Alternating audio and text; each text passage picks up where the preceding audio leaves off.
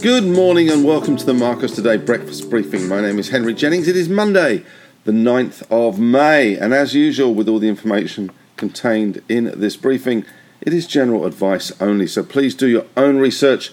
Contact your own financial advisors regarding any ideas, thoughts or insights in this briefing. And if you need to, you can always pause the slideshow here and read our disclaimer in full. But if you're listening, of course, on the World Wide Web, on a podcast, wherever you may be in this wonderful world of ours, then you can also log on to marcus today dot com dot a u and read our disclaimers there. All right, well, we had another weeknight in the U S, dominated once again by economic news, dominated by that jobs number that came out on Friday night, which was, I guess, uh, slightly better than the market had been going for in terms of showing that the U S economy is still doing pretty well.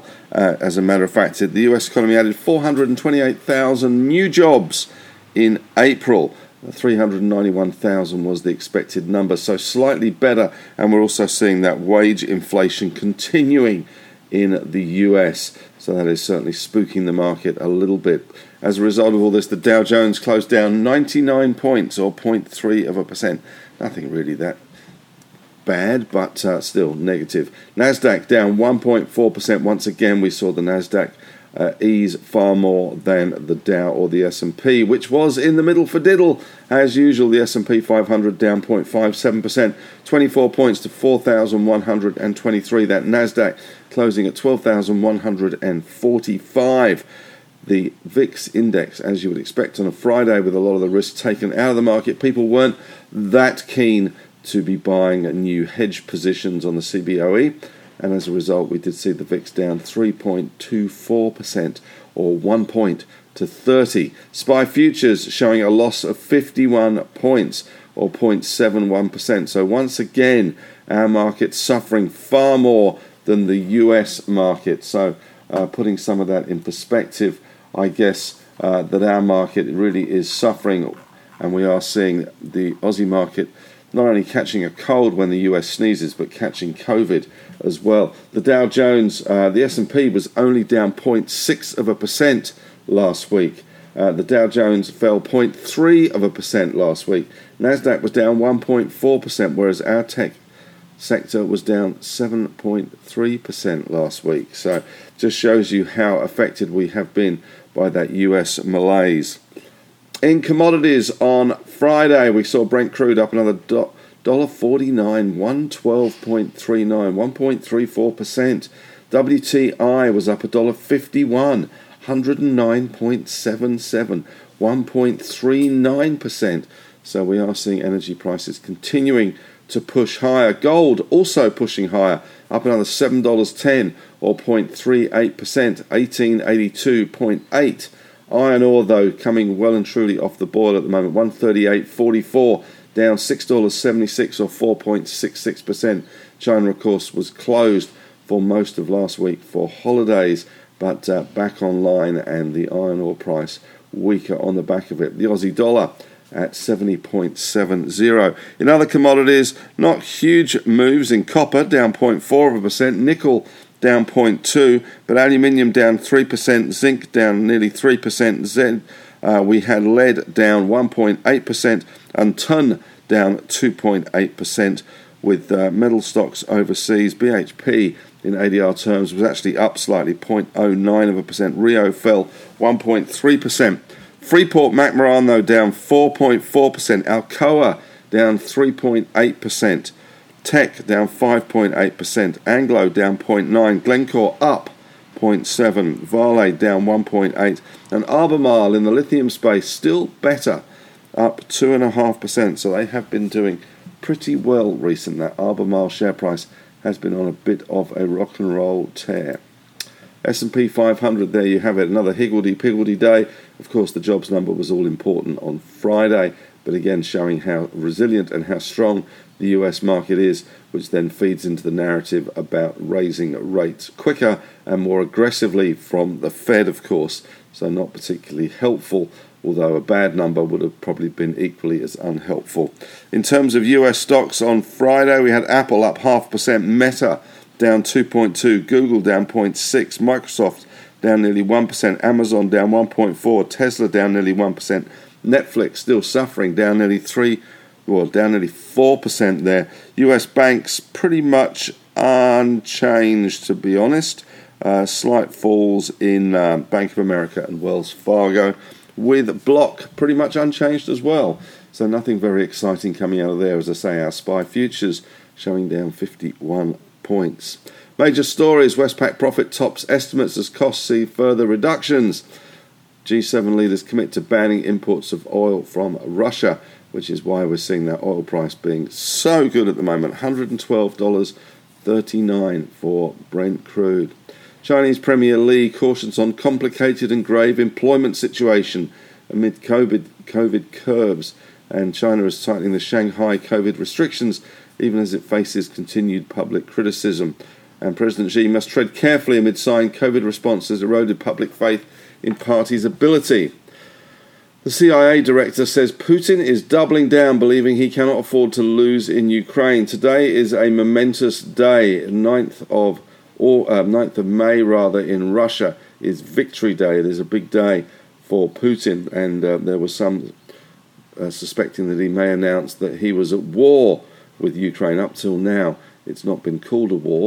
If you call it a war, that then releases special powers and the ability to uh, train and recruit conscripts from uh, Russian civil, um, the civil, the civil population. So.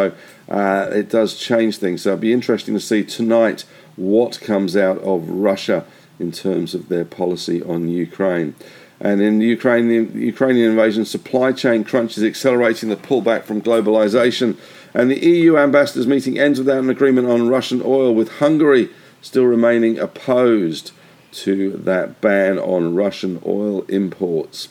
Saudi are lowering oil prices for the first time in four months. In our market today, we did see that uh, U S non-farm payrolls, four hundred twenty-eight thousand, and that uh, matches the gain in March. ten-year yields, U S three point one three, Australia three point four six, Germany, notice that spiked up a little bit, one point one three percent. Stocks fifty in Europe, down one point eight, F T S E down one point five, C A C down one point seven, and DAX down one point six. So we are seeing European markets and Australian markets faring far worse than we are seeing in the U S.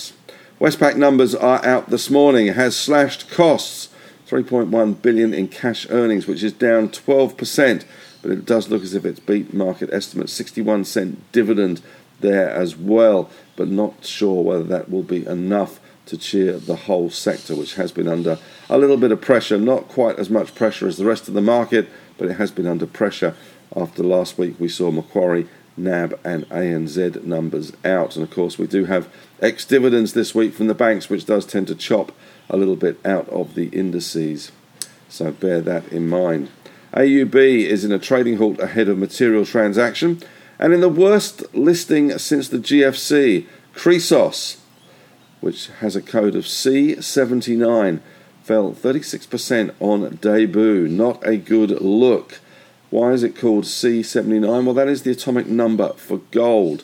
It does seem as if some of the selling came from pre-I P O investors, and that was the reason why it fell so much.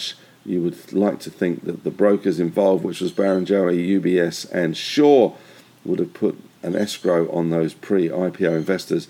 It seems not, and they did dump it on the first day. So obviously they got in much lower down in the pre-I P O and were happy to take a thirty-six percent hit on their stock because they got it far lower down and were looking for that liquidity event to get out.